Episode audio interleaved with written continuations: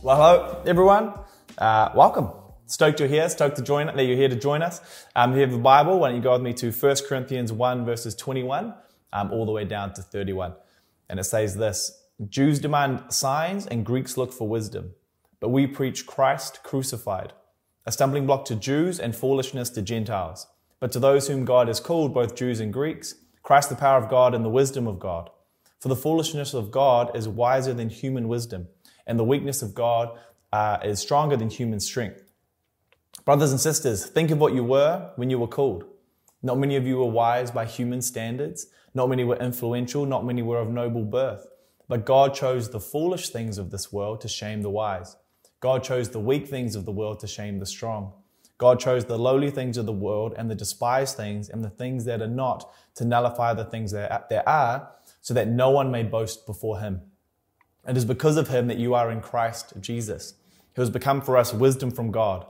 That is our righteousness, holiness, and redemption. Therefore, as it is written, let the one who boasts boast in the Lord.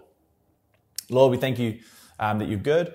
Um, Lord, we just pray that you would speak to us today. Uh, we pray that this word would just fall on good soil. Um, and Lord, we just pray that you would bless every home. We pray that you'll bless every lounge, every living room, um, every bedroom, every kitchen, wherever this may be. And Lord, we just pray that you would speak to your people today. In Jesus' name, amen. Um, I don't know if you know this, but the word oxymoron is an oxymoron itself. The origin of the word oxy means to be sharp or to be intelligent or to be witty. And the word moron means, wow, to, to be a moron. That means when we say oxymoron, we are saying that something is sharp or, or intelligent and foolish at the same time. An oxymoron is when two things that cannot happen are being said to happen at the same time. For example, working vacation, awfully good, climb down, only option. One of Levi's favorites, living sacrifices. And I'll give you one more Christ crucified. Christ crucified. This is also the title of my message today. This phrase involves two words that couldn't be more far apart. And Paul knows this when he writes, Jews demand signs and Greeks look for wisdom, but we preach Christ crucified, a stumbling block to Jews and foolishness to Gentiles. To be both is an oxymoron. Christ means anointed one, crucified means guilty one. Christ means Messiah, crucified means criminal, accepted king, scorned, conqueror, conquered, End of suffering, only suffering. Blessed, cursed, ex- uh, chosen by God and rejected by man. In fact, that it is so difficult to comprehend that Paul writes this phrase as being a hindrance to Jews and Gentiles. For the Jews, they couldn't get their heads around the crucified part of that statement, Christ crucified. The Jews believed that there was a Christ and that he would come to free them from Roman rule. They were expecting a warrior, a leader, and a conqueror. And although they received these things um, um, in, in, in Jesus, it wasn't in the way that they expected. The Christ that was prophesied about could never be both Christ and crucified. The adjective following Christ could only ever be victorious or some other synonym that evokes images of, of, of, of winning and, and freedom. The second half of the statement was such a stumbling block for many Jews that it prevented them from entering into, into a relationship with Jesus. The stumbling block was in the expectation of the Messiah that they wanted. I don't blame them, pardon me. Their biblical heroes, Moses, Joshua, David, were all mighty warriors that were seen to conquer nations. David is described as being um, like, a, like, a, like a fighter or, or like a bear who was protecting their cubs. In my family, uh, my dad and I have this phrase, which is saying, um, it's like expecting a rocky road, but receiving a trumpet. Um, and for us, that, that, that came because one time my dad sent me to the, to the corner store to go and get um, an ice cream. You know, the whole family getting ice creams. And my dad, he wanted a specific one called a Rocky Road ice cream. While I was there, there were no more. They were all sold out. And so I looked and I, and I saw a trumpet. And trumpets are like, they're kind of like Cornettos, um, or like uh, drumsticks here, but like of a, of a, of a slightly higher quality. Um, and I thought to grab one of those instead because one, it, it costs more I preferred them. And since there weren't any Rocky Roads, then this is going to be like an improvement on what he wanted. Um, but when I came home, my dad, uh, he saw that I got him a, a, trumpet and he was like, ah, he was gutted. He said, uh, um, he goes, you know, I do like the trumpet, but I was just expecting a rocky road. And so I even messaged him literally earlier today and I asked him, I said, if I, if I asked you or if I said to you, it's like expecting a rocky road and receiving a trumpet, would you understand the reference? And he, he texts back immediately and he goes, what are you disappointed in? And so this has become a phrase in our family. And so it's like that for the Jews. They were, they were expecting, you know, it's like the exact same stakes as well. It's like, that's how important this is. It is, it is the equivalent of ice cream for the Jews. Um, and, and, and the Jews, they were expecting uh, uh, they're expecting a rocky road and they received a trumpet. And so because they were unable to wrap their heads around this, it became a stumbling block for them because Christ could not be crucified, making this an oxymoron. For the Gentiles, and this is anyone that wasn't a Jew, they couldn't get their heads around the Christ part of the oxymoron. Crucified, sure, that makes sense. If we're going to say um, man crucified, then that would be something that would make sense, but it would be foolishness to non-Jews as it once was to some of us, as it currently is, maybe for some of us watching. Um, the idea that there could be an anointed one, a savior, someone that is the son of God, is foolishness and goes against worldly wisdom, Paul writes. We see this today. It is widely accepted that Jesus was a man that lived and probably was crucified. Man crucified would not be foolishness, but it is not as widely accepted that Christ was on this earth for 33 years as a man. To believe that worshipping a man that was crucified is foolishness is not a new or modern thing either. There are two pieces of graffiti that mock Christians for what was um, called donkey worship. One piece that was potentially drawn in the year 200 mocks a Christian named Alexamenos. Alexamenos. Alexamenos. Um, this piece of graffiti shows a man named Alexamenos with his arms outstretched in a, position, in a position of worship to a man hanging on a cross, but with the head of a donkey. Another piece of graffiti mocks Christians for worshipping a man crucified by being the body of a man, but the head of a bottom in place of the face of Jesus. For the Christians um, that are listening to this, for us, we need to understand that these two words cannot be as far, uh, uh could not be more far apart. Um, for us that, that can't see this, can't see this as an oxymoron, it means we either need to have um, a, a, better understanding of the defeat and the pain of, of what it is to be hung on a cross, for, the, for what it was to be cursed, actually to hang from a tree, or we need to have a higher view of who our Messiah is. For generations upon generations, this foolish stumbling block of an oxymoron has been pushed back on, protested, argued, spat at, scoffed, mocked, Eyes have rolled. People have walked away from it. This phrase has been dropped, hated, rejected. And yet this phrase continues to be preached, believed in, foundational, have survived the generation upon generation of scorn and scrutiny. Why? Because despite it being an oxymoron to human, uh, to human wisdom, it is true. Christ crucified. Acts 5 verse 39 says, But if it is from God, you will not be able to stop these men. You will only find yourselves fighting against God. And I believe that that is what the Pharisees of the time were doing with the church. I believe that they were fighting against God because Christ was crucified. Christ, the Messiah, all powerful, accepted King, was at the same time crucified, rejected, and bore the guilt of the world. I wanted to start with this so that we're reminded of how integral Christ crucified is to our walk with God. When I first read this in 1 Corinthians, um, I was reading it and, and I, excuse me, and I just kind of started laughing because I realized that that's really what it's all about. Our entire lives, our entire faith, it's really about this phrase in, in, in Christ crucified and that it's something where it's, it's not about us. It's not about me. And the reason why I started laughing is because, you know, you say that. You say, it's not about me, it's about Christ. Woo. But it's almost like this revelation, um, just, it just went from the head to the heart. And all of a sudden I was just like, wow, it's not about me. And I couldn't help but to laugh at kind of the ridiculousness of, of I guess, how, I, how I've been, um, um, you know, saying it and then really just want to kind of hit home. You're like, man, this, it really is about Christ crucified. I love this phrase as well because I think it speaks of both the joy of being a follower of Jesus Christ, victorious. I, that, that Christ was quotation marks, not like, um, you know, not like, you know, uh, what do you do for work? Oh, like he's like, he's a doctor, you know, like I meant that in terms of quoting. I do believe he's Jesus Christ. I love this phrase because it speaks about being the joy, uh, uh, being of a follower of Jesus Christ, victorious, as well as the cost of being a follower of Jesus crucified. Our relationship sometimes feels like an oxymoron um, uh, with, with, with Jesus. Here is the free gift of salvation, but at the same time, being a follower of Christ comes at a cost. When I was um, uh, reading about this phrase, Christ crucified, Um, I heard about the story. I don't know if it's true. I don't know if it's an anecdote. I don't know if it's if, if it actually happened. Um, but there was a church where um, uh, you walk through and there was an archway, and on the archway it said, "We preach Christ crucified." And what happened is that uh, the church saw some growth because they were preaching Christ and crucified. And then uh, through time, uh, the church stopped preaching. Um, we preach Christ crucified. Instead, these vines had actually started to um, kind of go over the word crucified. And, and so then the phrase was, we preach Christ. What had happened is that um, the church has started preaching about you know, the, the, the goodness of Christ, and that's important, but we're, we're, we're very willing to kind of throw away the cost of being a Christian in terms of what it is to be crucified. And so then it was kind of like, we preach Christ. Then eventually the vine started growing over this word, uh, uh, Christ. And so eventually it just became, we preach.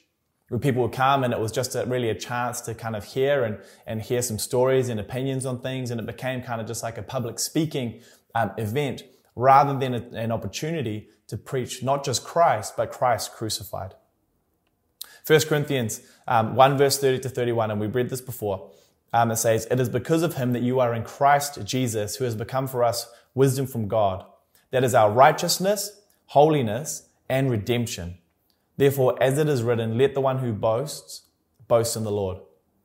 Righteousness, holiness, and redemption. We're going to take a look at these three aspects of being a group of believers that preach Christ crucified. These three characteristics are impossible to achieve without it, without that phrase, without Christ crucified. And so for today, I wanted to lay down the foundations for what it is that we're going to be building on as we get stuck into this. This first thought, um, righteousness. The definition as it is commonly used in the Bible is this. In a broad sense, state of him who is as he ought to be. The condition acceptable to God, the doctrine concerning the way in which man may attain a state approved by God, or of God. Um, the bad news of that statement is that there is nothing you and I can do in the physical to be in a condition that is acceptable to God. Genesis 8 verse 21 says this, the Lord smelled the pleasing aroma and said in his heart, never again will I curse the ground because of humans, even though, uh, even though every in- inclination of the human heart is evil from childhood, and never again will I destroy all living creatures as I have done. From childhood, we are people that instinctively look to do evil. Excuse me. So that's the bad news. The good news is that because we are in Christ Jesus, we have access to being in a condition that is acceptable to God. That is the grace of Jesus. I read this the other day to highlight that Paul is writing about the grace of Jesus when he talks about what it is that we have access to, being these three righteousness, holiness, and redemption. Uh, this is the order of, of Christ Jesus rather than Jesus Christ. Uh, says this In Paul's letter, the order is always in harmony with the context. Thus, Christ Jesus describes the exalted one who emptied himself and testified to his pre-existence. Jesus Christ describes the despised and rejected one who was afterwards glorified and testifies to his resurrection. Christ Jesus suggests his grace. Jesus Christ suggests his glory. So even though we are called to righteousness, it is only through the grace of Christ Jesus we are able to achieve a state that, uh, uh, uh, that we're able to achieve a state of being that is acceptable to God. Paul would more often than not write Christ Jesus, whilst the other letters from the other apostles would more often write Jesus Christ. That is because the disciples knew Jesus as man first and then came to know him as divine, whilst Paul knew him as Christ first and then got to know him as friend. So whatever view you currently have of Christ, it is my hope that the other side of him would be known to you today, and that more importantly, his grace would be pushed to the forefront of your life as we dive into this sermon. If we are thinking of the phrase Christ crucified, then righteousness is the part of our Christian walk that is Christ. Filled with grace, victory, the free gift, we are loved despite our shortcomings. We are good enough because of who we are in. When we look at the armor of God in Ephesians, it is the breastplate of righteousness. Why? Armor is designed to protect the most vulnerable areas. The breastplate is designed to protect the heart. And this is the root of where our feelings of inadequacies come from. By donning righteousness, that is our breastplate, we can move forward in our Christian walk confident that our heart is protected with thoughts of doubt, self-pressure, and lackings in personal value. I think this is an important part of our relationship with Jesus because it really speaks to our hearts and our feelings of worthiness.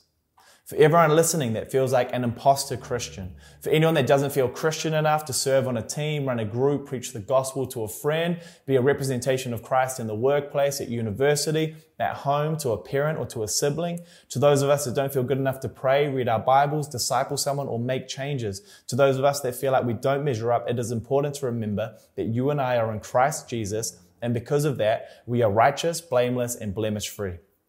Paul wrote this earlier. Uh, earlier. He did write this earlier. We read this earlier. Brothers and, uh, brothers and sisters, think of what you were when you were called. Not many of you were wise by human standards. Not many were influential. Not many were of noble birth. But God chose the foolish things of the world to shame the wise. God chose the weak things of the world to shame the strong. God chose the lowly things of this world and the despised things and the things that are not to nullify the things that are, so that no one may boast before him. Abram was called to be blameless, a man that didn't trust God fully in what was promised to him. Noah was chosen because he was blameless, a man that had just received the promise of God and turned to alcohol to process what he had just been through. David was described as being blameless, someone who had a great struggle in the area of woman. Job was blameless, yet still had to go through the absolute ringer. In Psalms and Proverbs, blessings are described as being given to those that are blameless around 30 times. And we, through the grace of Christ Jesus, are also described as being righteous and blameless because we have done nothing in the physical to achieve the state, there's nothing that we can do as living ambassadors of Christ to lose this.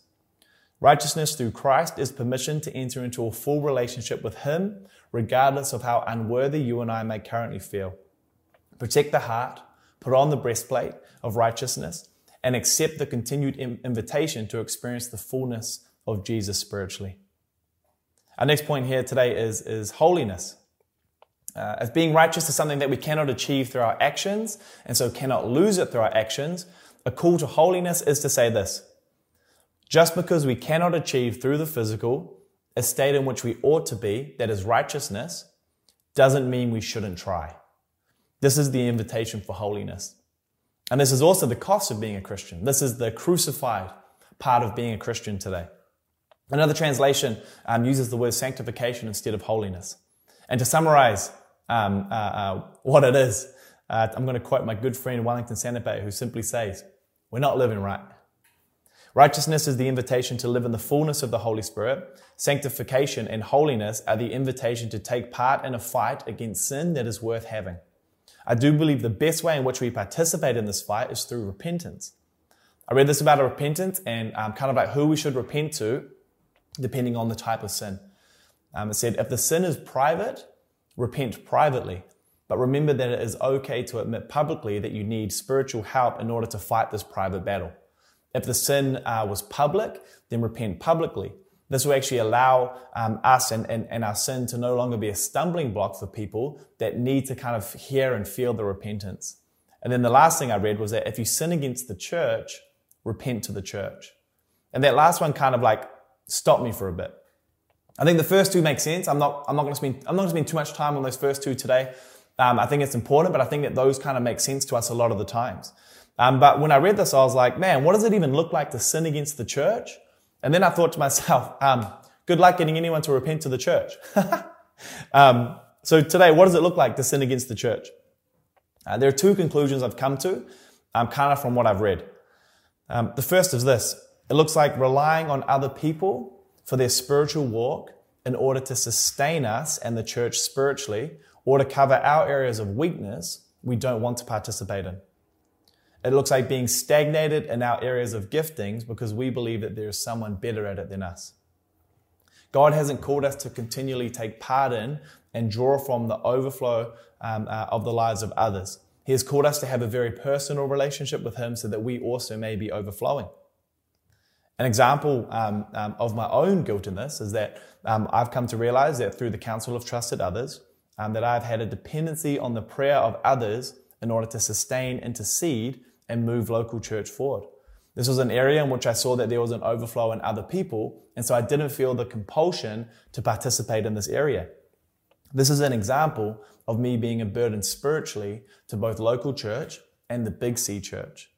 I say this not afraid of condemnation from the Holy Spirit, but with an excitement to accept the invitation to participate in the fight worth having through the grace of Christ Jesus that Paul writes about. We individually as Christians have a responsibility to be set apart or be holy personally. Um, the second way to sin against the church that I found is to not accept the accountability that the church has to offer one another to help us live a more holy life. 1 Corinthians 5 is a super gnarly chapter. I'd actually, um, I recommend that, that you give it a read um, uh, after this, but I don't want to go through the whole thing because of time, so I'm just going to summarize. Um, essentially, a man within the church is sleeping with his father's wife, um, you know, stepmother. Paul challenges the church, saying they shouldn't be proud of how accepting they are of this behavior.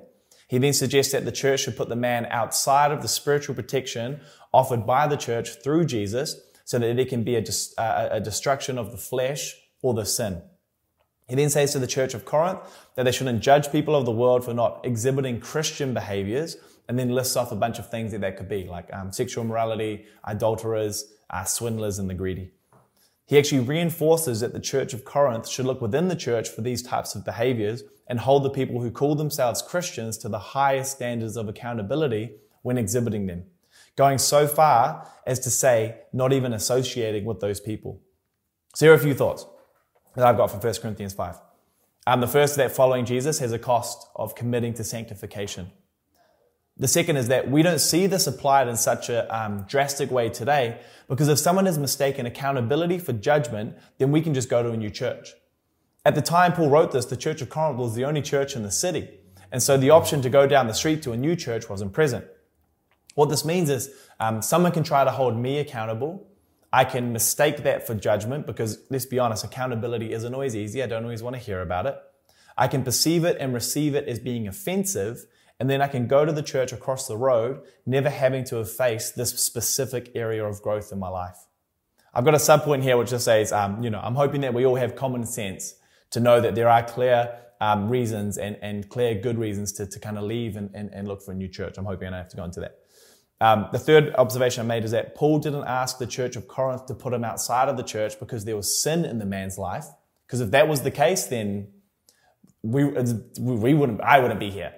Um, but rather, um, he asked the church of Corinth to put him outside of the church. Again, the, the, the, reason why asked him to put him outside of the church was so that he wouldn't um, have the spiritual protection that Christ offers through the church, because there was a lack of repentance from the man for the sin, not because of the sin, but because there's a lack of repentance for the sin, um, and a lack of accountability from the church. So there needs to be a two-way um, um, um, uh, relationship going on here. Um, the other day, Justice moved in um, to my one bedroom apartment. We've got, we have bunk beds. That's an oxymoron. Um, adult bunk beds. No. um, and so he recently moved in and he has a TV and we set up the, the, the bedroom with, with kind of like a lounge area and having a TV. Um, we, he was moved in for like eight minutes. Eight minutes, and then uh, uh, what had happened is that I put the TV down. There was like a, a really tight cord connected to a lamp, and I put the TV down, leaning up against the wall, and the, the cord was behind the TV. I like left the room, went to go to the kitchen, and I, and I thought to myself, that's not a good place to leave the TV, and went to go turn around to move it. As soon as I did that, just heard boom, boom, boom, boom, three big booms. And so then, and then just now we looked at each other. He already kind of like giggling. I went back in, and what had happened is that the TV had pulled down the lamp, and then the lamp had uh, literally come crashing down like Humpty Dumpty, smashed the glass. Screen was screen was cracked. Screen was broken. And I went in there and I was like, that was so dumb.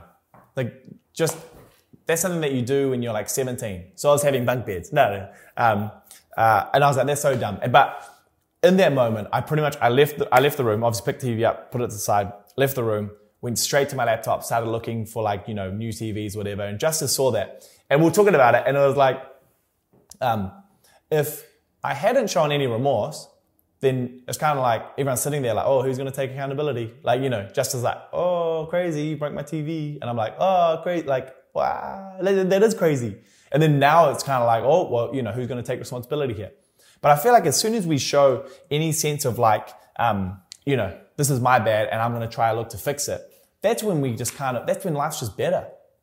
And so for this, I think this is an example. Like this man, again, it's not the sin that he was put up the side of the church for, it was the lack of repentance because if there's a lack of repentance and there's a lack of kind of like accepting and receiving accountability, then it kind of gets to the point where it's like, look, you, you are you are doing the first sin against the church, which is you are relying on the spiritual growth and the spiritual capabilities of other people in order to be fed spiritually yourself.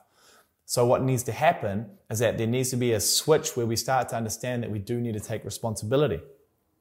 The other um, fourth observation I've made about 1 Corinthians 5 is that as Christians, we've mistaken peacemaking and peacekeeping.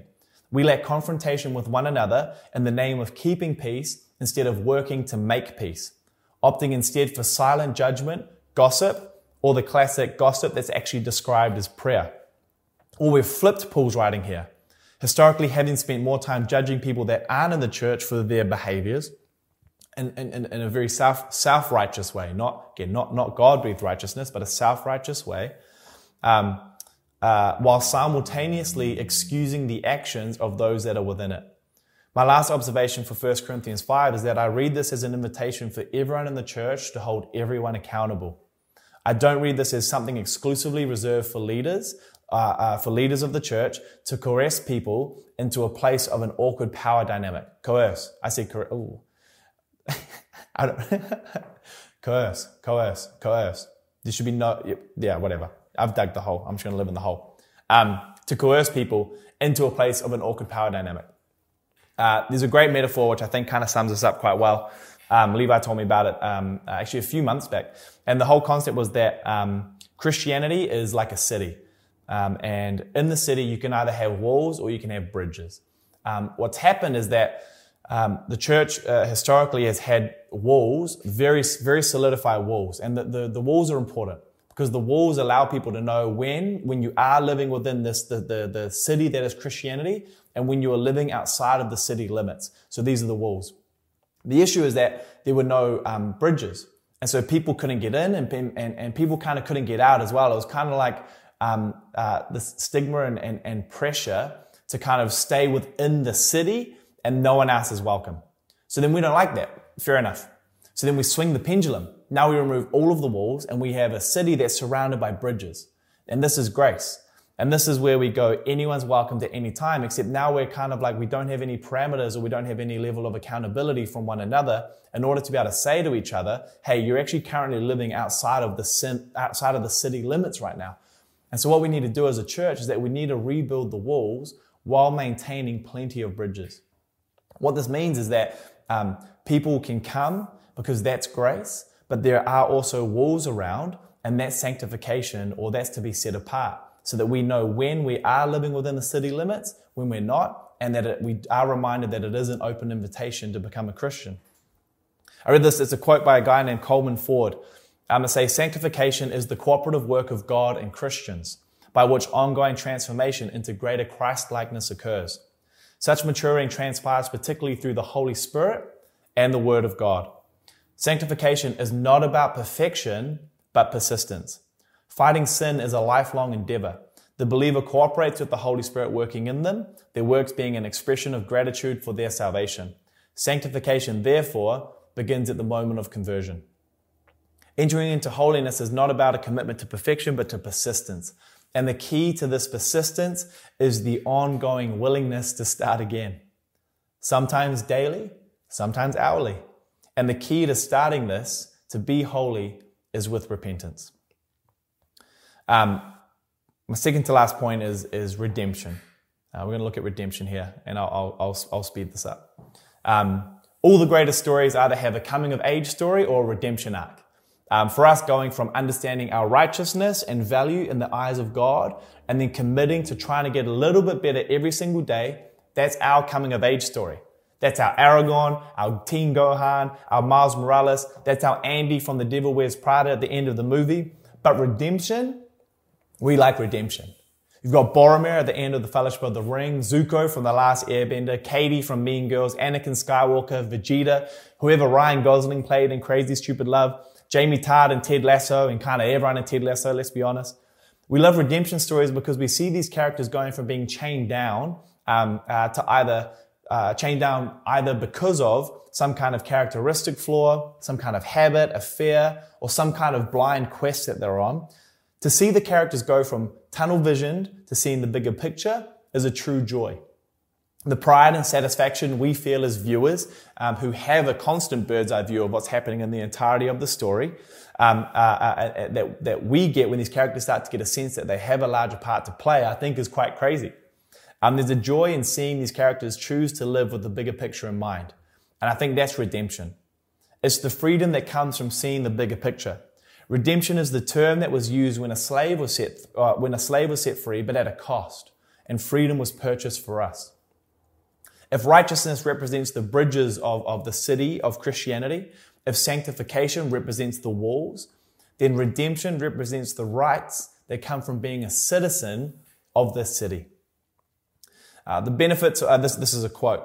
The benefits of redemption include eternal life, forgiveness of sins, righteousness, freedom from the law's curse, adoption into God's family, deliverance from sin's bondage, peace with God, and the indwelling of the Holy Spirit. To be, to be redeemed then is to be forgiven, holy, justified, free, adopted, and reconciled. Redeemed, forgiven, holy, justified, free, adopted, reconciled. These are the rights that we have received at the cost of Christ's life. Forgiven. This is important so that we do not, um, so that we do not fear entering into the Lord's presence. Armed with the breastplate of righteous, armed with the breastplate of righteousness and the helmet of salvation, we know that we can enter into His throne room boldly, holy and justified. We've spoken a, a, a bit about that already today. Free. Ideally, not free to choose exactly what we want to do with our lives, although we can, um, rather free to choose to make God sovereign over our lives daily. I think this concept is shown quite well in Exodus 21 verse 5. Um, there's a criteria for how long someone was allowed to have a servant for. You were allowed to have them for six years, and then on the seventh year, um, you were to, to, to set them free. The servant, however, could choose to remain in the master's house out of love and devotion. For us, we didn't have to wait seven years for our freedom. This is gifted instantly However, we are free to choose to remain in our master's house out of love and devotion. Next one is adopted. Uh, one of David's primary faults, which I mentioned um, earlier, was, was in his love for women. Um, and I think that this is actually a great example of um, the quote, what, what, what walks in the Father runs in the Son. Um, if you haven't heard that, that's essentially saying that, you know, whatever the Father does, the Son will kind of take it and run with it. Um, I actually just, I use the same word to define what it was, which is, you know, something's free. What does that mean? It means it's like it does. It, it's free.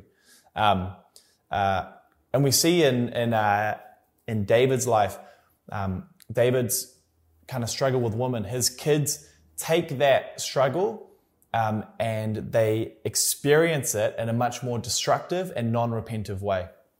For us, because we are adopted into God's heritage, we are able to break generational cycles we're able to have an impact on previous generations, and we're able to set up generational stakes for those to come. Reconciled. Um, through our reconciliation with the Father, we are in a position where we can help and aid those along the journey. Because I am reconciled, because I am redeemed, because my freedom was bought with a price, I am able to invite others along that road with me. I think redemption is a really, really important um, thing for Paul to, to, to, to mention because if if our only goal is um, righteousness and then and then sanctification, um, perhaps there's no freedom in that. Um, if you know, if there was nothing that we had to do here on earth, then once we get saved and once we kind of have the conversion, then we'll just get we'll get whooped, we'll get whooped um, back up to heaven. It, will it, be done. We'll be done with it. Um, but I think that it's really important that um, we are free so that we can live free here on earth and that we can show people um, what it's like to have bondages um, um, gone. We can show people what it's like to live free. We can show people um, essentially just be, be really good um, ambassadors and really good representations of Christ here on earth. Um, my last point today is Christ resurrected. And this, this is not an oxymoron. at camp, uh, Darren, who is uh, Summer Millie's dad, he did a, a, a communion. and if you weren't at camp, Good on you. I'm gonna, I'm gonna, I'm gonna summarize this. This isn't, this isn't the communion. This is just a tribute to the greatest communion of all time. Um, something that Darren said, which I thought was really, really, it was, really cool. It was, it was actually like a joyous communion. Um, normally when we do communion, you know, in my experience when I, when I, when I've done a communion, it's kind of like sad and we're like, oh man, like Jesus died for me. Like I'm the worst. My bad. Like I'm so sorry that my sin means that you're on the cross and, um, you know, ah, my bad. And then you kind of like sit there and then you like try to force out a tear. You're like, like look at look, ah, look how sorry I am. And then you start crying and stuff. You're like, yeah, I did it. Um, But Darren at camp, he, uh, you know, he, he's talking about that when we when we think about communion and when we think about Jesus dying for us and when we think about Christ crucified, um, obviously that evokes images of Jesus still hanging on the cross. Um, and the point that he made is that, you know, when we go into church, we often see artwork of Jesus hanging there in pain, he's suffering, all of these things. And, um, and so that's why we kind of think about these things when it comes to communion and when it comes to these kind of sermons. We're like, oh man, Jesus on the cross, I'm the worst. Um, but then he said a line and he goes, but the cross is empty. Um, he's no longer there. The tomb is empty. He's no longer there. Christ has been resurrected. And I think that that's, that's key for today. Um, or to quote my good friend Theo Von, um, and that's Christ, baby. And that's Christ. Um, and it is only because Christ was, was resurrected that um, we get to be in relationship with Him. It was only because Christ was resurrected that we can be in His wisdom, that is righteousness, holiness, and redemption. I want to close out with this with this last thought, and this is from 2 Samuel um, uh, chapter 5 verses 1 to 5, and it says, All the tribes of Israel came to David at Hebron and said, We are your own flesh and blood. In the past, while Saul was king over us, you were the one who led Israel on their military campaigns. And the Lord said to you, You will shepherd my people uh, Israel, and you will become their ruler. When all the elders of Israel had come to King David at Hebron, the king made a covenant with them at Hebron before the Lord, and they anointed David king over Israel. David was 30 years old when he became king, and he reigned 40 years. In Hebron, he reigned over Judah seven years and six months, and in Jerusalem, he reigned over all Israel and Judah 33 years. Um, there are two lessons here, really. Um, the first is that some, some in Israel, and, and, and we see this in, in, kind of like the history of, of, of Israel, is that some in Israel only chose David to be their king when there was no other option. Excuse me, that was a weird noise. Um, this choice came, ooh, excuse me again. I haven't even eaten today, so don't even know what's happening. Um, this choice came after the death of Saul's descendants. Um, these are the ones that were essentially contesting David for the throne. Um, and so you get some people in Israel who show up because they're left with no other option and they kind of go, Oh, David, we're going to, you know, you can be king then. The lesson for us here is that, um, you know, choosing Christ to be king in our life shouldn't be the last option. Um, it shouldn't be the thing that we kind of go, um, oh, whoops, you know, there's nothing else, whatever, I'm just going to choose you. If, if that's, if that's, if that's what it takes for Christ to be king in our lives or Christ to be king in your life, then, you know, sure, go for it. I, you know, if you've already made the decision, but it was like the last thing possible, I'm not, I'm not condemning you. Again, we're talking about, it's, it's all grace, baby. It's a bridge. That's a bridge and, and walls, whatever, you know, and there's right to the citizen.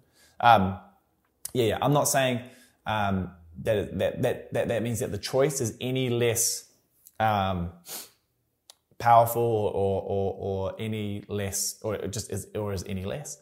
Um, but I do think that for us as Christians, we do need to make sure that we are choosing Christ to be sovereign over us daily. Um, the second lesson is that um, in, in First Chronicles, we actually learn that 230,000 men came to anoint David king um, over Israel in this, in, this, in, this, in this period of time here. Um, and there was three days of feasting and drinking, and it was a party and it was a celebration. And I think that the lesson for us here is that choosing Jesus and making him sovereign over our lives is a chance for celebration. Um, you know, for us, we can to, to, to, to commit to donning the breastplate of righteousness is a chance for celebration.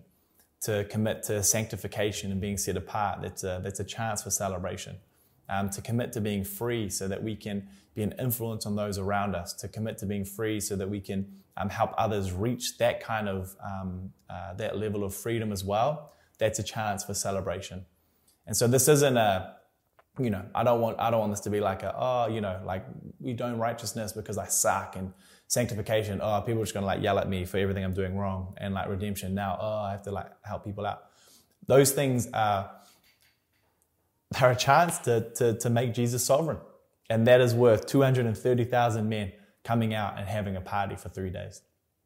And so for us today, um, let's just make sure that we are in Christ, make sure we're in Christ Jesus, that we remember his grace, um, and that we have the opportunity for, for righteousness, for holiness, and for redemption.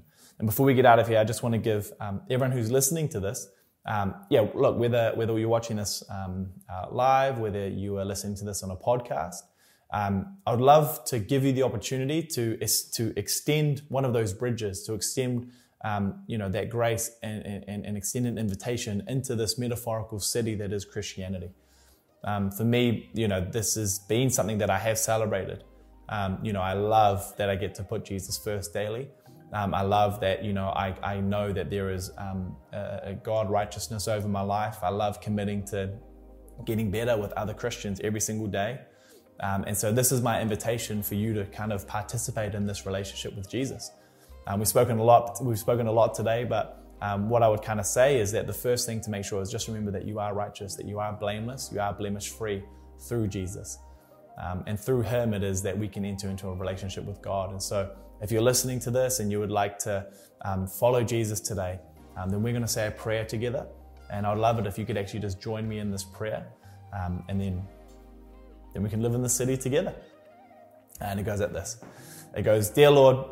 I thank you that you love me. I thank you that you died for me, and I thank you that you were resurrected.